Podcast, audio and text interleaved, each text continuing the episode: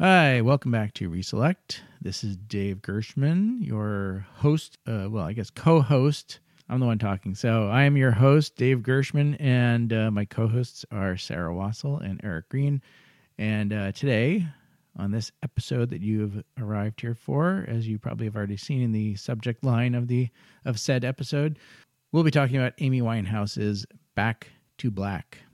The classic 2006 album um, that brought her to mega fame and also was kind of the beginning of the end.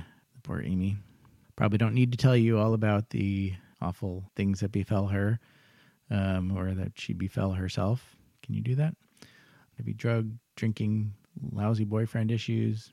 It's a very good documentary, uh, although very depressing, called Amy.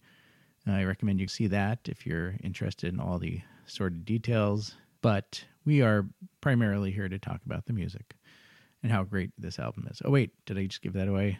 Oh, been a big fan of this for a long time. I got it probably about the time it came out. Uh, Sarah uh, is even deeper into the Amy world, uh, having having seen her live at some point. Uh, I don't know what year that was.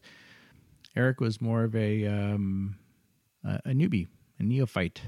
He maybe had heard one of her songs, a couple, but he didn't really have any real uh, idea about the rest of the album.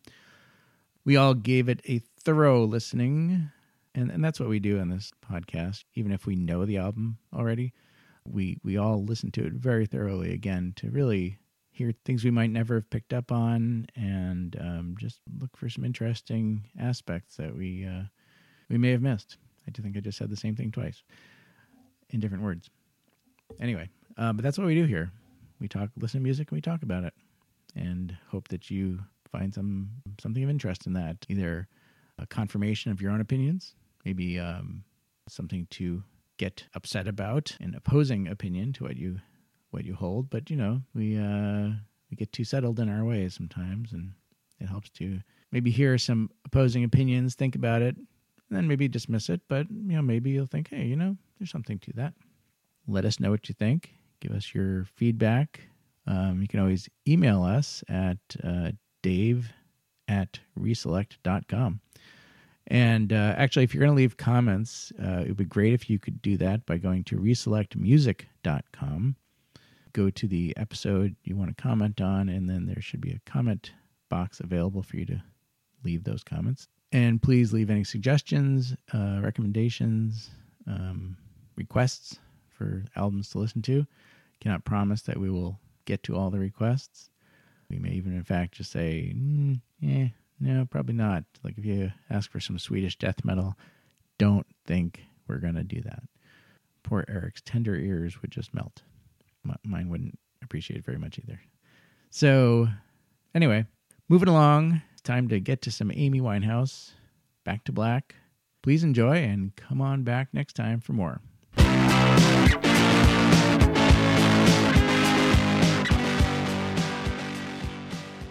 All right. We're going to talk about Amy Winehouse. We're going to talk about Back to Black. Personally, one of my top 10 favorite albums of all time. Wow. Of all time. Because, for a bunch of reasons, this is very personal taste stuff, but this hits me in a sweet spot of like strong, powerful vocalist and like 60s kind of doo wop instrumentation. Mm-hmm. Like and that. just, just fucking perfect production this record is so well yeah. so well recorded and put together. And mark ronson this is like to me this is one of his shining moments. Like he re- he produced a record for this la girl group called the like which was done in this similar style of like 60s girl band music and i love that record too. And i've listened to that band's other records and i'm like nah whatever. But that one this whole kind of genre of music that he made i think is just it's so fun to listen to. It's like upbeat, but it's like heartfelt, but it's like heartbreaking. And catching Amy Winehouse like right at this moment in her career and mm. development because she had already released one record called Frank, and she didn't really write all those songs herself. And she was more like in that record being marketed as a jazz vocalist, right? In yes, a soft definitely. listening kind of way. So you know, you'd see ads for that record in like interior decorating, like a Diana Krall like kind of way, or something. Yeah, like and she herself nothing wrong with it, but no, but she herself wasn't really into that even. Right, right. You know, and then there was just this nexus that happened. She met Mark Ronson. She met a couple other people along the way, and Mark Ronson was Some like, people she shouldn't have met. but- okay. And Ronson was like, she taught him about because she was really into the Shangri La's, which was like a girl band, and she taught him about them. And then he like picked up on that, and it became this beautiful kind of like symbiotic thing that happened. And mm-hmm. even the Dap Kings, the band, the backup band that played all the brass and the piano and the backup singing and that toured with her, they were from this group called Daptone Records, which was in New York. And those guys that are in that organization, they're all like, yeah, that that Back to Black record sold like millions of copies, but we wouldn't have released a record that sounds like that. Like they don't even really like it. Are you talking about the? The Daptone Records, backing- like the oh, backup oh, band that that, band. that was a large part of the sound of this So record. they, they say that cor- Yeah. like now. Yeah, they're like we know it was really successful, but they're all like, eh, whatever. That's it's really a very weird. Hmm. strange thing. So, so like this record went crazy and people went nuts over it, but the people, the way it was made is kind of this special thing in between a lot of other things. It wasn't Hmm. like a group of people being like, we're doing something awesome. We know we're doing something awesome. It just kind of weirdly happened in this Right. moment. It's kind of an organic Yeah. process. You mean, like, And like for me, why it's in my personal top 10 is because the first time I listened to it, I can remember the stereo I listened to it on because I was staring at it. And I put the CD in and I, you know, I started playing it and I just I remember each song progressively came on and thinking like what am I hearing? You know, it's elements of familiar things that were picked mm-hmm. up and mm-hmm. combined together, but it just felt so raw and so new that it just like blew my mind. yeah.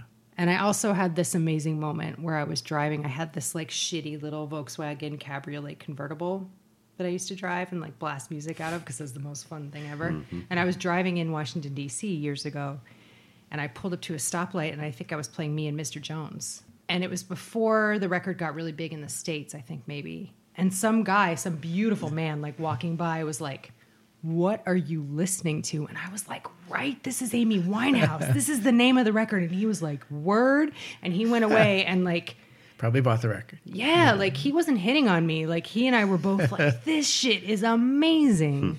And I, I just think I think the effect of this record is is like that. I wonder if he's telling a similar story out there somewhere. I don't know. It was Some girl in a crappy cat, crappy convertible. So I, I think it's an amazing record, and uh, I, I think there are so many familiar elements to it, but they're put together in a, in a way that makes them very fresh, you know, and and, Mm-hmm. and very modern. But yet, the funny thing is, they were going for a retro sound and the recording and the Yeah, sure. kind of you know the the way the instrumentation. It's kind of got that old. It sounds like it's on recorded on old tapes and Mm-hmm. stuff, and you know, so it's this weird, w- weird combination of old and new, and but I think what really makes it stand out is her voice. Oh, yeah. which she is just it's so unique, you know, and so uh, her phrasings and Mm-hmm. her just her she's so comfortable in every song, and it's just like Yeah. it's just she's part of it, you know. I mean, she's she's really a jazz singer singing pop songs. I mean, her her vocal techniques are completely like jazz singing. I, I can't think of any other pop singers who can sing the way she is doing there. It's it's not scat singing, obviously she's singing lyrics, but but it's just that kind of that flow and that that uh, she's like inhabits the. the she said she one of the people that influenced her singing is listening to Thelonious Monk. Mm, yes, I, I saw that was a big so influence. in it's her. kind of like it reminds me of Sinatra talking about his voice, how he treated his voice as like an instrument. He thought of it as an instrument. Mm-hmm. right. Which seems to be a completely different approach. Like I'm not singing words, like I'm making a sound, like like a flute makes a sound, like drums Right. make a sound. And I think yeah, you can hear her doing that kind of thing, And just I filling think, a yeah. role in the song, yeah. Like she, and that's the other thing. She's got really interesting lyrics too. And And, and Just, that's, what, uh, you that's what captured me about this album. You know, I, I was I listened to it once or twice, and I was like, "Yeah, this is really good." And I, I can't understand what she's saying in some of these. See, she's saying so many things, and I busted out the lyrics. Tears dry on their own. Oh my god, man! I like- Yeah. and the way that she puts her words together, you know, one capturing the way she's feeling, Mm-hmm. and then two turn it into like this really cool song. It just blew me away. And from then on, every time I listened to the album, every song was just maybe not every song. I might be exaggerating some there, but a, a large part of them were very cool and and, and I looked forward to listening to the song or this album over and over. Yeah, her lyrics are like blistering. The song sounds sweet and sounds like doo woppy, Mm-hmm, and then she says something in it. You know, like in Tears Dry on Their Own, my favorite line of that song is when she says, I played myself again, should have been my own best friend and not fucked myself in the head with stupid, Stupid men. men, yeah. Which is just like that. such a universal feeling, right? Like that we all have of like, oh, why do I rely so much on finding that romantic perfect thing when like I should just love myself and love my friends and that should be enough instead of like going so far out on a limb, which of course that, you know, we we know about her. And, and choosing her Yeah. lyrics, she does that over and over and over again on this album. And and some of the lyrics on Frank, her first record, have that same kind of effect where they're just like you think she's saying something sweet and then she says something that's just like horrible. Oh, yeah, Which is yeah. like one of the things I love about her too is that she's so raw and natural. Like she is a jazz singer in a way that she sounds so vocally kind of skillful, but she also sounds like what she is, which is a trashy girl from London, you know, Yeah. who like She she Yeah. doesn't she, she doesn't and filter herself. played you know, cool and like got wasted. if she does filter herself in her lyrics, I, I can only imagine the ones she tossed out. You know, so- Well, ad- ad- addicted. There was I, I wrote Oh. down a couple of the lines. Is, Oh, yeah. she's talking about the pot does more than any dick did. yeah. Yeah. Yeah. Is that where she also says he kept his dick wet and you know, Yeah. uh, With his Yeah. same old safe bet Yeah. when Yep. she's singing about a dude going Yeah. back to his girlfriend. Yeah. Yeah. He left no time to regret. He kept his dick wet Yeah. with his same old safe bet. Ugh. wow. Fucking scathing. Yeah. Yeah. Somewhere some dude is like, Ooh, that was me, I think. yeah. There, there are lyrics like that where she comes across really like, you know, scathing and strong and everything. But then there are also lyrics where she just sounds so insecure. And Yeah. uh, when I when I saw the the movie Amy, did you watch it? Eric? I didn't. I know you've seen it. Mm. Very very good movie. But uh, I will. it's very sad uh, because she, in her music, she she's such a a potent force of force of nature, you know, whatever. And but in her life, she was so her insecurities and well, her the drugs amplified everything. But she was she she had very I don't know if weak is the right word, but she just she couldn't stay away from this this Well, that, that's awful in her person. lyrics And- too. Right, it is. I know it comes across like that, but I think sometimes she she doesn't like write it knowingly all the time. I think sometimes her lyrics are expressing that insecurity in a way she maybe isn't even aware she's expressing it, but Mm. and it's just hard to hear it sometimes. And I'm not criticizing her for that. I just think it's knowing her the ultimate story of what happened to her. It's just sad that she just could not be more confident in herself and and she's just an amazing talent and well and I have to say even songs you know like Rehab which I think that was the one that made her Yeah, and Yeah. I, Uh, I every time I listen to the record, I kind of wish that's not what the record opened with Yeah. because it I've had the it same is thought, yeah. so like it's a great song, yeah but right. it's also like eh, and it's the one that made her gimmicky, famous. It was it was the first big hit from the record, and it's gimmicky and it's also being rebellious, but in a way that is kind of stupid because she died from this shit. You know what I mean? Mm-hmm. And and mm-hmm. well, and the part where she says, you know, if my daddy thinks I'm fine, that's legit. Like her dad was like, Yeah. no, you don't need to go to rehab. that was an actual right. That's an actual thing, as they say in the movie, and and it's it's just so sad to. I, th- this song is hard for me to listen to because it's, yeah. It is hard, except for I learned something So damn catchy. really, really Oh. important from this song. She name drops Donny Hathaway, mm-hmm. Yeah. who's a soul singer, Yeah. and I went out and bought one of his records. Oh. He's amazing. deliberately from hearing this, and it's so fucking good. It was recorded at Howard University down the street from where I used Oh, to yeah. live in Yeah, yeah, DC. yeah. Oh, I can't remember the name of it right now. It's like up. It's oh, it's one of my favorite favorite records. Yeah, I looked it up also. I He's thought a- it was he's a, a bottle of liquor, but uh, Well, I, I, my my parents were big Roberta Flack fans, and uh-huh. Roberta Flack and Donny Hathaway did a couple of uh-huh. albums together that were really really good, and he was Oh, these quite are an like, amazing singer. You know, and the, yeah. He died very young too. He was shot, I believe. Hmm. I could be wrong. I think that's what it was, but another tragic life. But another Everything is everything. That's the one I have recorded Oh, in right, 1970. Whew, that record, man, Nice. it's it's real good. Anyway, no, Yeah. another of the appeals of her, her music to me was not every song sounds the same. There's a lot of variety Oh, yeah. in her stuff, mm-hmm. and there's Yeah. like a reggae sounding song, and, Yeah. and certainly the doo wop Motown sort of sound. Hmm. Well, I, as I was listening really closely to look, I was looking for for the influences in each song, and each each one has a very clear underlying. I mean, I, mean, I think they're all blends of influences, but Yeah. each song seems to have like a defining root that she was drawing from. She and Ronson. I, I'm Yeah. not sure who was responsible more for the for each particular song, but like there was uh, at least two of them. uh, They were like uh, Stevie Wonder based songs. Which ones do you think? Uh, Tears Dry on Their Own actually Mm. is very Stevie Wonder. Like, it's very much like uh, If You Really Love Me. I'll play a little bit of it here. Like his his early his mid his late sixties hits before he got into the more confessional kind of stuff. Or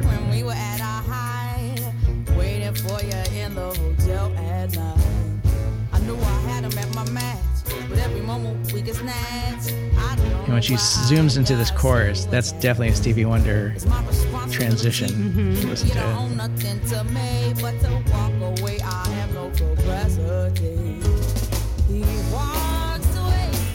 The sun goes down. He Yeah, that is a lot of Stevie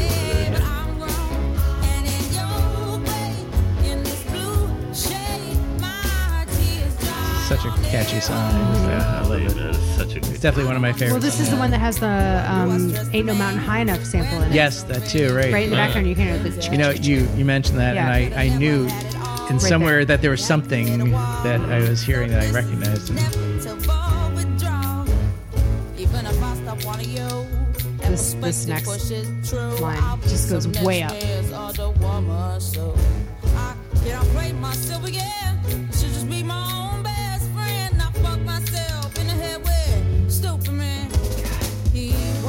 So killer.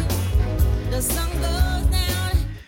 And she, she has this great way, tune. great way of slurring her lines Yeah. and just In the best way. Yeah, Yeah, how in the does best she, way. It's How a does she do that, man? She writes these sentences and just like plain old sentences, and she sings these damn things, and they sound great. yeah.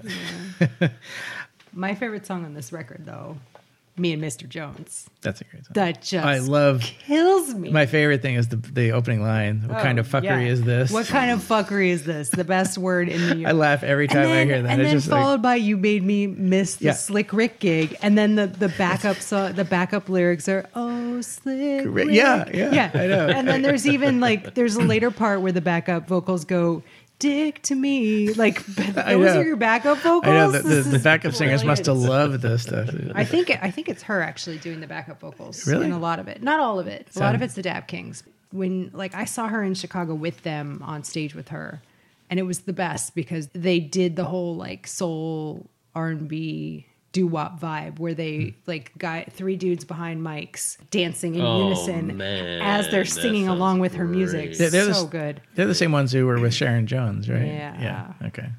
Well, and that's a really interesting thing. So Sharon Jones is a singer who she tried for years and years to like make it big. And during that, like, got told a lot of times, "Oh, you're not what we're looking for. Like, you're too fat. Your skin's too dark. Like, you can't make it." She was like a prison guard for a while, and then she hooked up with the Dap Kings and the Daptones Records, mm-hmm. and she made like four or five records with them. She's unfortunately we've lost her. Yeah, she died last year, two years ago. Yeah. She toured still. She like went through therapy and then toured and then hmm. God, it's such a shame. Yeah. Her records are great hmm. though. It's this style. You, you Sharon Jones. Sharon Jones and the Dap Kings, yeah. I I never got to see her live. A bunch of my friends went in DC and they said that her shows were just like a sweaty mess and everybody was having a really good time. Oh, all I'm convinced he saw Amy Winehouse. Yeah. Golly, It was pretty amazing. This- these songs some chills. Let's chills let's play a little bit. Me and Mr. Jones. Yes.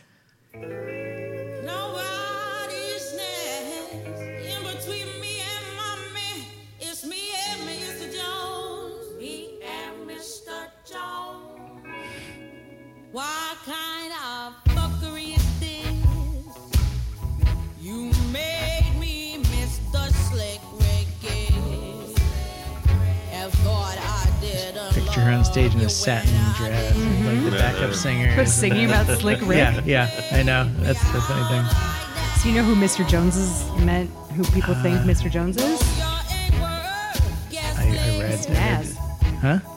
The like the rapper Nas. Oh, yeah. was she involved with that? Oh, but apparently a bunch of the lyrics are supposedly supposedly referring to him.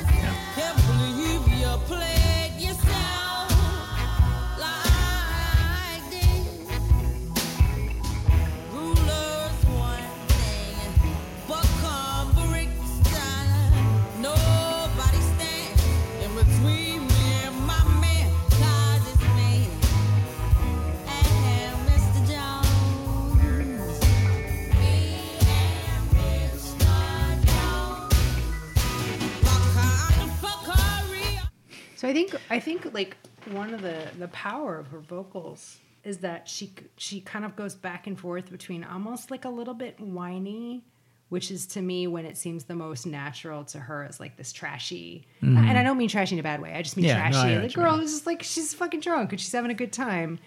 And and then her voice will get so deep and full, which then sounds like this like real woman, this real wow, yeah. person who's like going through a thing.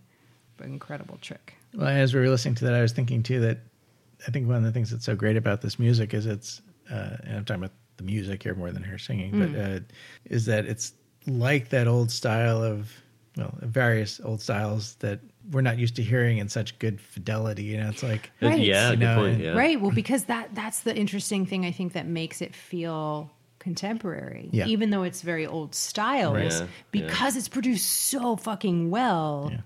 You know, like I've had friends that'll listen to Sharon Jones or listen to this and be like, "Oh, it's just that style of music," and then they're done with it. And I'm like, "Yeah, but if you go back and listen to those records, they Yeah. don't sound this good Yeah. because this is like really skillful people making this style of music." Yeah, it sounds like a nice and shiny version of, of what they were doing back then. Mm-hmm. Yeah. but natural too. I mean, it doesn't sound Yeah, not in a- synthesized not in, in a any way. vanilla, cheap way, Right, right. Which would be in a- just very easy to do. or, Yeah. you know, I mean, it, it happens a lot, I think. And in in her wake, there were a lot of uh, attempts to recreate this kind of thing, and not Yeah. not all of them were successful. Some were. it- you know, It's one of those things that it sounds like I, I often think the most successful and the best things in the world are the things that look and seem the most simple. Right? Like that you Mm-hmm. Right. look at it and you're like, oh, it's like Apple, right? Like, oh, you just make everything white and it looks good. That's not that's not what's happening. it's the same with her. Like we can listen to it and be like, it's just these things, yeah. but somehow, like you said, you can't just do those things and recreate it. There were a couple other artists who uh, influenced by her. Everything she did, I think Adele obviously owes a lot to Oh, yeah. Amy Winehouse. Yeah. and I think she's great too. But Yeah. I uh, love and Adele. her, yeah, her singing is fantastic. She's like Amy without the slurring and the and the Yeah. and uh, she's like a Without slightly cleaned razor. up version of yeah, Mm-hmm. right. Um, there's also another one I I don't know if you've heard of uh, Duffy. Yeah, I love Duffy. I yeah, I love- love her I- Rockferry record. That is an amazing. Yeah. I I'm so glad you like that. Yeah. I love that record. And, Yeah, it's great. Um, uh, what's the one? On the street name? Um, it's Oh, like uh, something street. It's such a it's her voice is amazing. I got into that record because um uh there's a movie called An Education. Yes, she uh, did she do the soundtrack? She was Or- that one of her songs One of her songs, okay. Warwick Avenue. Warwick Avenue. Warwick Um, Avenue is such a great song. yeah. I, I love it. Have you ever seen the video for that? You should Uh, check I it out. I don't think I have. it's just her sitting in a car and she's she as she describes it, it was just the way she was feeling. She just starts crying and she, and, and like the whole song it's it's just on her face the whole time. Her her driving in a car, staring out the window, singing this song. Yeah. And every now and then she'll stop singing. She'll stop lip syncing. The singing will keep going. Oh, oh, it's like she's driving in the car singing along to the she's in the back seat. She's like, Oh, in, nice. And she's got tears running down her face, and like mm. she just can't. She gets all choked up, and she hmm. can't. You, you got to watch it. Yeah. Wow.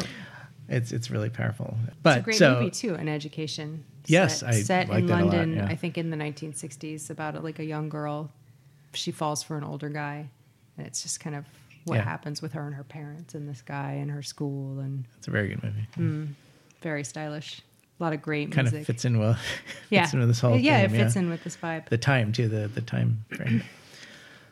I also you mentioned the Shangri La's earlier, and I, Hmm. I hear a lot of them in uh, in the the title song "Back to Black." Hmm. The beginning of that song The sounds piano. Yeah, well, it sounds in the bass drum. Yeah. It sounds a bit like the Shangri La's hit "Remember," "Walking in the Sand," Mm-hmm. but also there's the introduction to "I Hear a Symphony" by the Supremes is almost Mm. I won't say identical. It's slightly different notes, but Mm-hmm. it's a very sim- similar feeling. And you know, we'll Yeah, it. I want to hear with uh, that in mind now. yeah.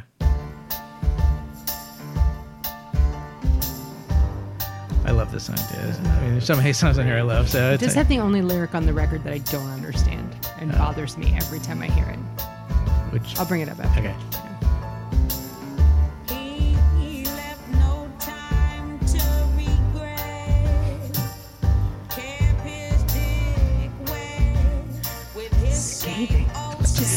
Savagery. I know. Savagery. Yeah.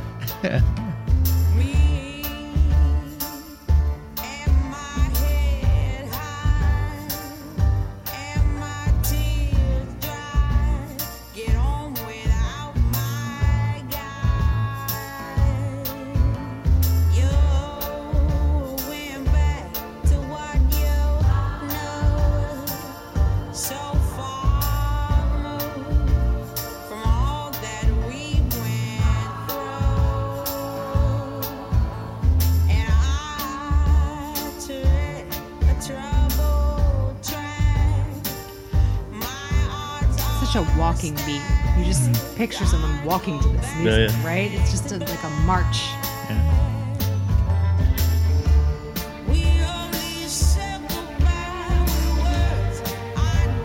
It flows so well. It's,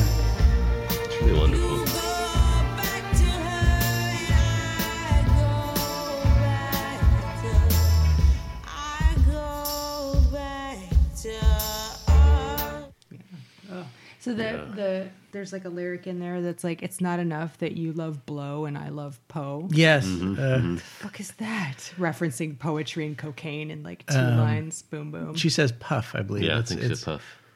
no, yeah, I don't think no, so. she's talking about marijuana. She's, I don't. it think is. no, I. I looked it up. That- Really? Yeah. I always thought she was talking about Edgar Allan Poe. No. Oh, I wish I didn't know that now. Damn it, Dave. You You, love ruined blow it and I for me. love puff. Okay, Uh, it's so um, the the lyric in that song that I don't understand. She says this one part. She says, "Life is like a pie, and I'm a tiny penny rolling up the walls inside."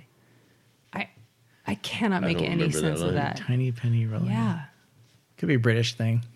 that's your that I. I, Chalk I it up don't, to the I'm not trying to say I'm an expert. Um, I've read a lot of books that are written by British authors, and I know a lot of weird Britishisms, and Yeah, that is yeah, not what. I've ever come across. Um, while you're looking, are you looking something up? I'm gonna play "I Hear a Symphony." Just uh, wanna, Oh yeah, please. here's the beginning. Uh, I'm just gonna play the beginning.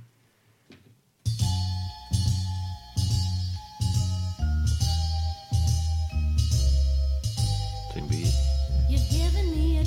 And the rest of it's not the same, but there, there's definitely, is this Supreme? yeah, it's a fantastic song. This song, I, I grew like when I was two or three years old. My mom said I used to dance to this song all the time. Oh, I'm sure you were Yeah, adorable. I'm sure I was. You should have danced. That's a great song. It is. It does puff. I love puff. Damn it! Yeah. And life is like oh no, and life is like a pipe. Ah, What? That's even worse. And I'm a tiny penny rolling up the walls inside. It's like it's got to be like a drug reference. I don't understand. yeah. This is really annoying. All right, I'll I'll, I'll examine that. Okay. I'll get I'll get back to you guys on that one. Good. It's really frustrating. I want to talk about Just Friends. Oh, that's the next song I want to talk about too. Mm, good, because I have a good friend that I have two really good friends that we used to listen to music together a lot. We got into Bowie and Spoon and White Stripes and the Strokes together all at the same time when like the Strokes' first record came out and all that stuff. And uh, one of them hates this record because he was just like, she's just this drunk girl, and he was done. Wow. yeah, he just was like not into the hype because Okay. that's a that's an issue too. That, Yeah, like there was so much hype around oh, her and her. she was easy to dislike. I, say. I well, mean, she, I think she was ripped to shreds yeah. by the public. Oh yeah, yeah. by the Yeah. paparazzi. Oh, absolutely. Yeah, and I, so he was just like done with her for that. But then my other friend was just thought that the song "Just Friends," he was like, "That's the weakest song on the record. I just don't even know why it's even on there." Hmm. What did you like about it? Uh, oh, what first caught me is I I'm really fond of reggae music, and it has kind of a mm, reggae thing mm-hmm. going on with it. Oh, it There's It's a, nice it's a beat rock steady yeah. beat. Yeah. I was gonna say that. Oh, beat you to it. Take my thing away from me because I really wanted to talk about Yeah, the we were talking about it over here. between ska and rocksteady and reggae because this And, is a there- big difference. and there's some great horns in there also Yeah. that, that come out. Well, and also like so there was a thing that happened in England in the 70s called second wave ska, which was like the specials and bands like that, English which beat, kind of yeah. yeah. English beat and it was like post reggae, but this was like rock steady style stuff and Yeah, I think it's such a good song. Yeah. Well, the song starts out really weak for me. The Hmm. it, the initially it just sounds like the sappy kind of. Sure, yeah, that, then like, it once soft- the beat kicks in, Yeah. it's it's much better. Uh, You it's, play a I have to admit, it's not Yeah. my favorite. It's probably my least favorite Yeah. song on the record, but We'll do for a second. I really like the line, "The guilt will kill you if she don't first. yeah. like Yeah. like this sounds like oh god, this horrible yeah. Yeah. pseudo But then it jazz, smooth in. jazz. Ugh. That's a genre I cannot stand. Smooth jazz. Smooth jazz. That's fair. Yeah, even here, Right? it's like, No, eh. yeah, no, I get you. But then the beat Right. kicks in and then you're like, changes, oh, here I am. It's never safe for us. And everybody's bopping their head over here now.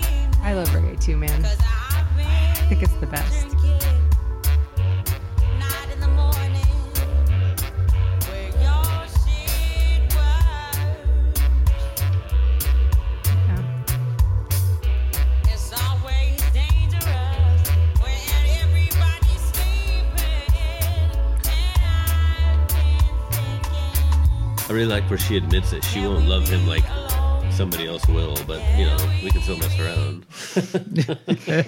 She's got that like self-deprecation and that she beats herself up a lot. she she was such a fragile person in real life. I mean, it's it's impossible for that not to come through somewhat in the songs. I think just you should really watch that movie. It's, I will. I be prepared to be very sad though about her. Ugh. Yeah. It's it just feels so, So bad for her all the time. Yeah, So much crying. yeah. Um, Love is a Losing Game is an amazing Oh, song. yes. I love how the lyrics work in that song. That the first uh, verse of it is where she repeats "Love is a losing game" over and over again. Five story fire as it came. Mm. Love is a losing game, and that's that whole first. And then she, I think she does a course and she goes back to the second verse, and then she's like played out by the band. Love is a losing hand, and then that's the line that gets repeated in the second verse. So the mm. first verse is "Love is a losing game," then "Love is a losing hand," And then the last verse, though I'm rather blind, love is a fate resigned. And then that's the repeated yeah. in that one. And now the final nice frame, structure, love yeah. is a losing game. Yeah, that song has Yeah. such a pretty, pretty structure to Yeah, it. yeah. Really enjoyable to like listen to and sing with when you. And so the melody is so nice too. Mm-hmm. Let's play a little. Yeah. So this one, I I thought it sounded a bit like Dionne Warwick. To me, Oh, yeah. a little Burt Bacharach, Dionne Warwick, Sure, yeah. a sadder version of what Yeah. they he would usually do. But Picture a lot of shimmery gold lame Yeah, kind yeah, of happening. This song moved a little too slow for me. Yeah. I couldn't uh, get into it too much. I think the melody overcomes, for me, the melody overcomes that.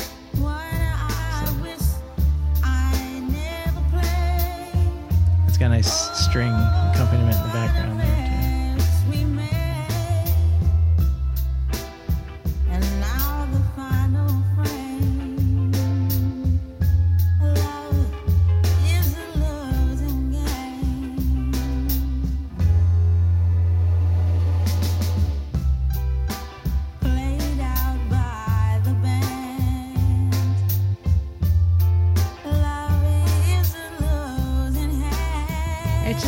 like it's always existed, this song. Yeah, yeah. You know? She sing this one. She sings kind of more straight Yeah. than a lot of her other Yeah. songs. She's not doing like her slurring thing so much, Right. and she's Oh, yeah. very classically, Yeah. you know, '60s uh, soul ballad kind of. High school dance. It's a beautiful song, I think. And, Yeah. um, my favorite Prince song. covered it a bunch, apparently. Which has to be the highest compliment yes, ever. I- If oh, Prince yeah. is like Doing Prince, songs, who yeah. writes everybody else's songs and is like the greatest guitarist ever, is like, oh damn, I gotta cover that. Yep. I think my favorite song on the album is Hmm. "You Know I'm No Good," which I also I happen got to. two stars next to that song. the two is good, not two out of five.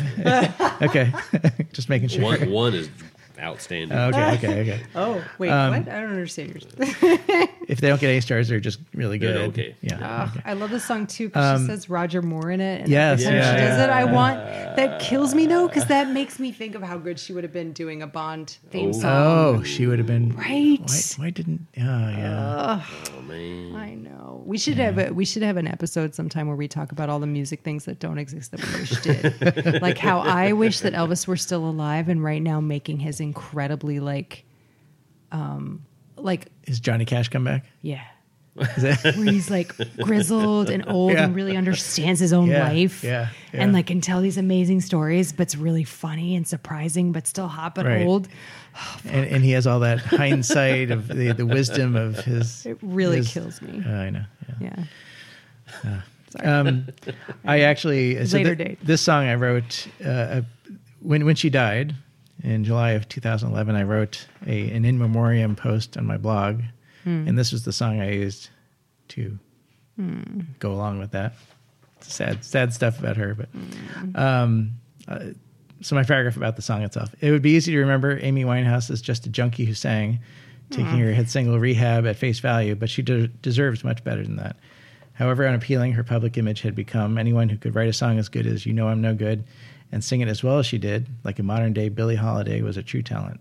The song grooves along like a classic blues slash Motown hybrid with a hip hop beat. The production by Mark Ronson evokes everything great about 60s R&B. Winehouse sang with a depth that can only spring from a well of inner beauty that drugs can't extinguish, even as they mask it. Whatever we may have witnessed in the media about the mess that was her life, it's worth remembering that somewhere inside was the same person who was able to create songs like this and sing them with such beautiful sadness. Sadly, she was never able to pull it all together enough to record a follow up to Back to Black, and that's our loss as much as hers. Just this whole like idea, and I, I feel like it's um, there's some kind of like thing that happened with her with the with the media that was of the time, and I think that was a shame. That was part of Yeah. what was such a big problem with with it.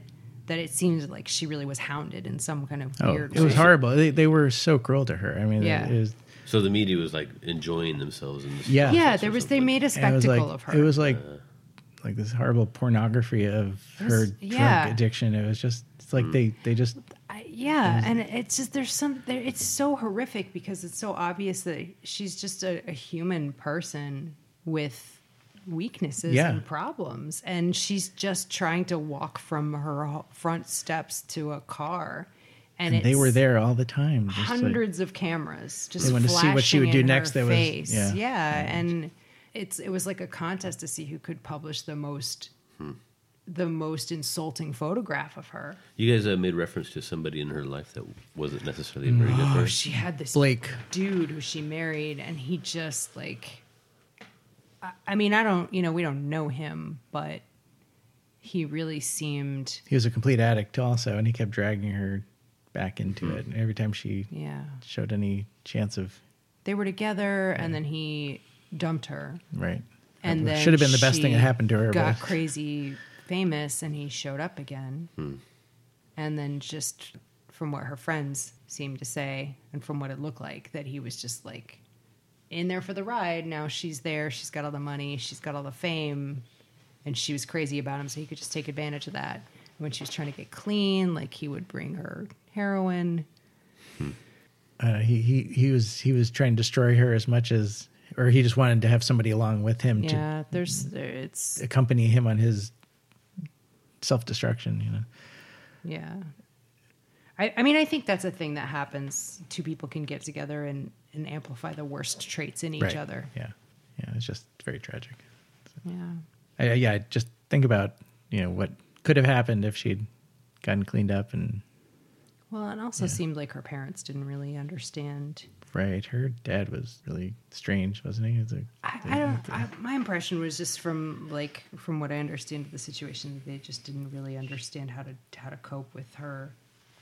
It seemed like she had some pretty serious chemical imbalance issues in her, and this doesn't mean that her parents were terrible people, but right. they mm-hmm. just maybe didn't know how to cope or recognize or deal with any of that, Yeah, and so it seems like she didn't get any of the support that she needed. The alarm bells did not go off for them in Sadly. ways they should have. Yeah. Yeah. Uh, I, I wanted to play uh, "You Know I'm No Good" because it's Oh, such yeah. a good song. That's song. where we were.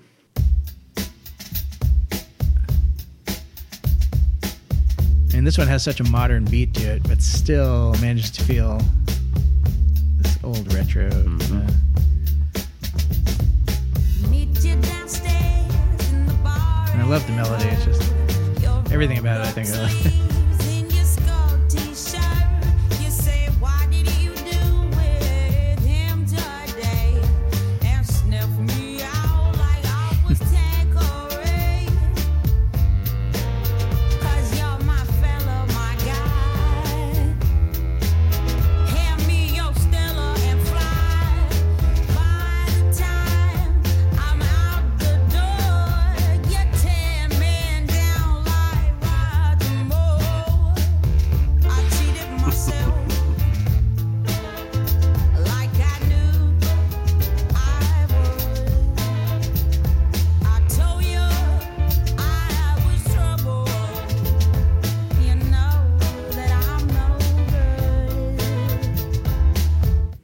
great a song as that is, it's also extremely sad because I, I think it's really her tearing herself down in a way that I think she believed. I don't think she was just hmm. being like, "Oh, I'm no good for you" or something. I think she like just probably wrote it during one of those times when she was she she thought she was worthless, you know. And the lyrics don't really are not very uplifting, really. So, but the music is fantastic, and and it's her singing is great. Did you like the sax in that one? Yeah, yeah. See, I like I like Deep sax. I love sax like that. You know, like like mm-hmm. in pop songs, like I It was more rhythmic yeah, right, and like little bursts of it to Yeah. like yeah, I love that. instead yeah. of like It's such a deep sound, man. That's sweaty really nice, isn't it? torso main, mainframe. well, I think. I think like you know that worthlessness goes hand in hand a lot with addiction. yeah, That's like the sad. You know, there's a lot of there's a lot of shame associated for people when they grapple with addiction mm-hmm.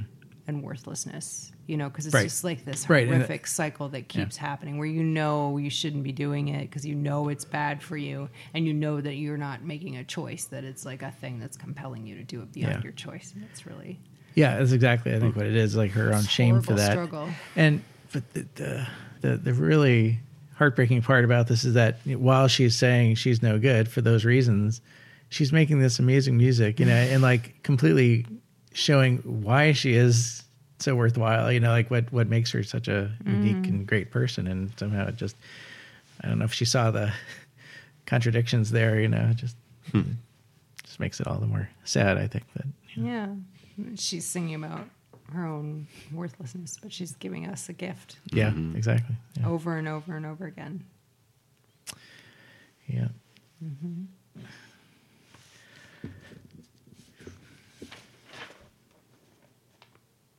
There were a couple of other. Uh, there was also a Curtis Mayfield and the Impressions uh, influence song. He can only hold her, which is definitely um, like early uh, Ugh, so late '60s impressions. in that song. Yeah. The lights are on, but no one's home. The, the the music is a lot like uh, there's a hint of "People Get Ready."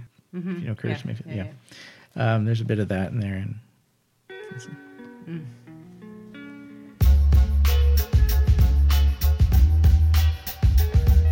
this great Dap Kings like background singing.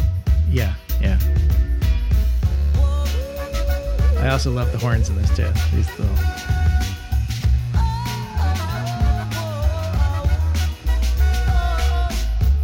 He can only hold her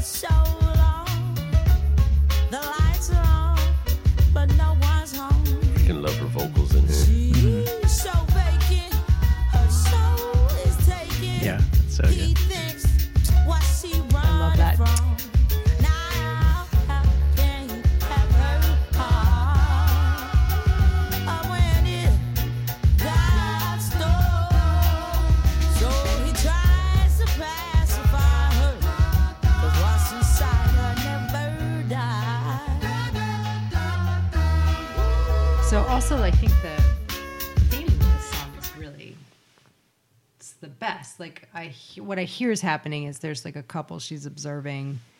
It's like maybe a dude with money and a hot woman, and like he's trying to just kind of suppress her personality and just kind of keep her into him in a way. Mm-hmm. Like what's inside her never dies. You know, he tries to pacify her. Right. It's just this thing that's not working. And, and all he can do is the best thing he can hope for is to actually hold her in mm-hmm. play, like hold her with him, and not physically necessarily, but you know, hold her.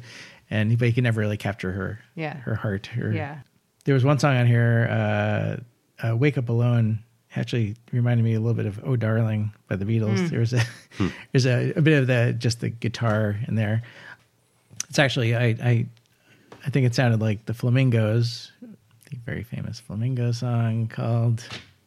Oh my god! How famous is it? If you're the Flight of the I- Flamingos. this is my no my my brain's not working at the moment. Yeah, that song breaks my heart when I listen to it. Which one? I wake up alone. Yeah, yeah. Oh, I only have eyes for you. That's the song. oh yeah, we all know that song. Um, right. Come on, Right. it's a great song. Yeah. It was lot to in do with Lady and the. Tramp. It was in Lady and the Tramp. Huh? I think so. Wait, no, no, no, wait. No, I, I don't think so. It's it's one of my favorite songs uh, from the uh, early '60s. And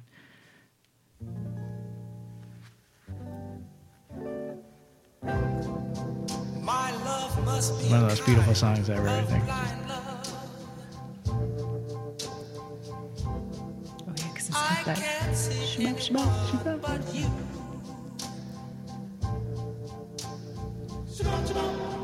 Oh, nice. Fuji sample it too. Yeah, they do. Yep. That's in my top 10. That's a great album. Yeah. Just the score. yeah.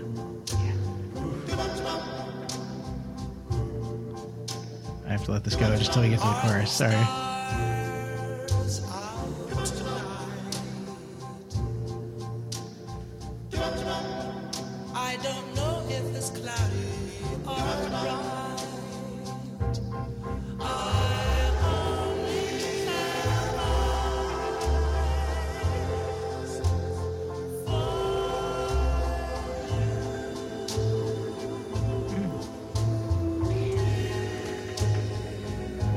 Think Wow. I think one could make the most amazing playlist based on this record on Back to hmm. Black. Yeah, Of like i- originals. influences. Yeah, originals. yes, yeah, it definitely. would just be it would just be killer. So I, I I heard that, and I heard it blended a bit with "Oh Darling" by the Beatles when I mm. when I listened to the song. So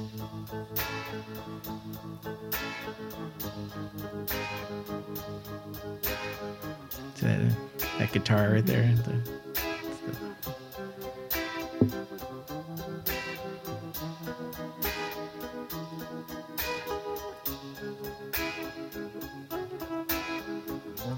Why there's nothing I like better than a piano. It's just the same note mm-hmm. pounded over and over again. It just gets me. right. That's the. It's okay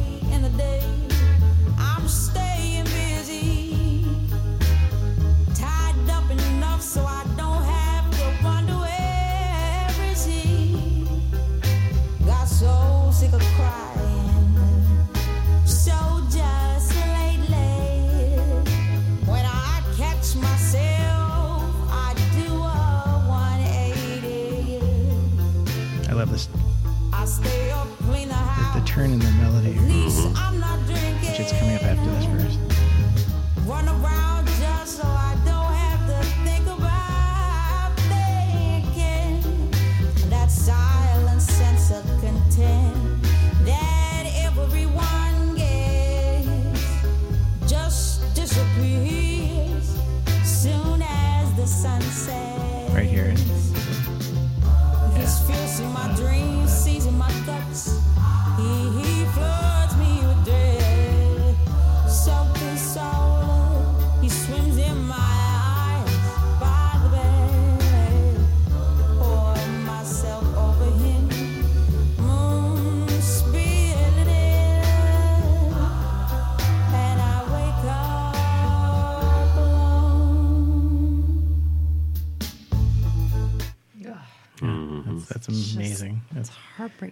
That last part she sings when and he wakes up alone. It that that's that's the it has the same melodic range as the, the only I only have eyes for you right there in hmm. particular, and but the whole thing just kind of has that mystical kind of just amazing. It just the kind of ethereal- trails off. Yeah, you know? yeah, It's yeah. nice. Good song. Yeah. Well, it's a whole good record. Yeah, It's a great record. She's she was a gift. She was a gift we had for a little while. yeah not long enough. No. Thanks, Amy. Wherever you are. Thanks, girl.